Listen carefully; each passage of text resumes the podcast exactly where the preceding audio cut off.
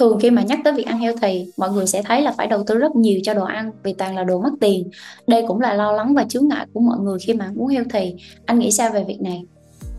Mất tiền hả ta? À, để coi, trong những lần đầu tiên mà anh mới ăn để thay đổi sức khỏe của mình, vóc dáng của mình cách đây khoảng gần bốn năm trước thì uh, có tốn tiền không? Có. Tốn tiền hơn ở những chỗ khi mà mình mới bắt đầu biết á, à mình áp dụng nó thì sẽ uh, chưa biết là mua cái gì, mua ở đâu, thành ra là hơi bị băn khoăn, nên là thấy cái gì trước mắt cái mua liền, mình không có suy nghĩ về việc tiền bạc, giờ nghĩ ra ăn cái gì còn không biết ăn nữa, nên là thấy cái này à cái này nằm trong cái nhóm thực phẩm healthy nè, mua, thì mình sẽ thiếu sự cân nhắc, thành ra là là sẽ dễ mua cái đồ mà mình thấy nó mất tiền. Cái thứ nhất, cái thứ hai là dễ bị uh, ảnh hưởng bởi những cái quảng cáo, à thực phẩm này tốt nè, thực phẩm này có này uh, hay uh, nè, và mình chưa thực sự hiểu thấu đáo mọi việc có trong lúc đầu. Nhưng khi mà mình đã hiểu hơn về bản chất cái gì là cái thực sự mang lại cái sức khỏe cho mình, cái gì là cái healthy á, thì mình nhìn vào cái gốc của cái thực phẩm đấy, bản chất của nó là nó mang cho mình cái dinh dưỡng gì, bản chất của nó là cung cấp cho cơ thể của mình cái gì, thì mình nhìn thấu chuyện đấy thì mình có thể có nhiều sự lựa chọn lắm. Nhưng ngày hôm nay anh mua đồ ăn cũng ra chợ mua thôi, và khi nấu ăn ở nhà thì lại rất rất rất là tiết kiệm, cũng chẳng mua vật dụng gì sao sang, mua rau mua thịt qua chợ. Có kêu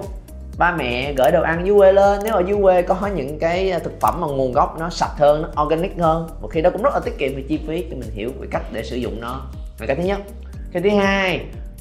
nó tiết kiệm hơn rất nhiều ở thời điểm hiện nay đối với anh, bởi vì thật ra khi nhìn lại cái tốn tiền nhiều nhất đó mấy bạn, mọi người hay so giữa một cái bữa ăn healthy với bữa ăn bình thường, đúng không? Thì đúng là cho dù ăn tiết kiệm cỡ nào đi chăng nữa thì em ăn một cái đồ ăn ngoài quán, một bữa cơm trưa cho là ba mấy ngàn đi, đúng không? Ăn một phần healthy là cũng phải năm sáu mươi ngàn, thì mình thấy như vậy là nhiều. Nhưng mình bỏ qua cái chuyện là do mình ăn một bữa giống như vậy, và tới chiều chiều hứng lên cái quất ly trà sữa, những cái phát sinh về cái cảm xúc tức thời của mình, về cái sự thèm của mình, về cái việc là mình ăn bình thường thì đôi khi nó không đủ dinh dưỡng nên cơ thể của mình rất là dễ bị đói, rồi ảnh hưởng bởi môi trường xung quanh, rủ rê này ăn cái kia, từng từng cái dẫn dắt bởi việc ăn uống, cái cảm xúc đó nó nhiều hơn rất là nhiều so với số tiền mà chúng ta bỏ cho đúng bữa đó, đúng dinh dưỡng thoải mái và không có nhu cầu ăn thêm linh tinh hết.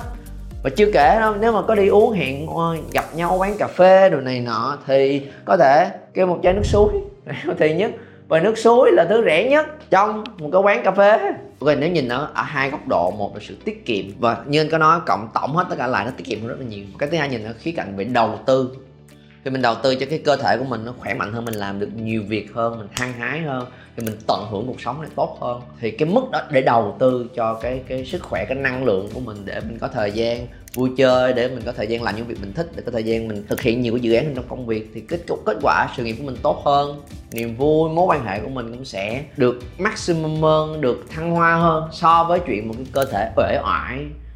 Thì nếu nhìn ở góc độ đầu tư thì đó cũng là cái khiến như mình cân nhắc, đó là cái trải nghiệm của anh.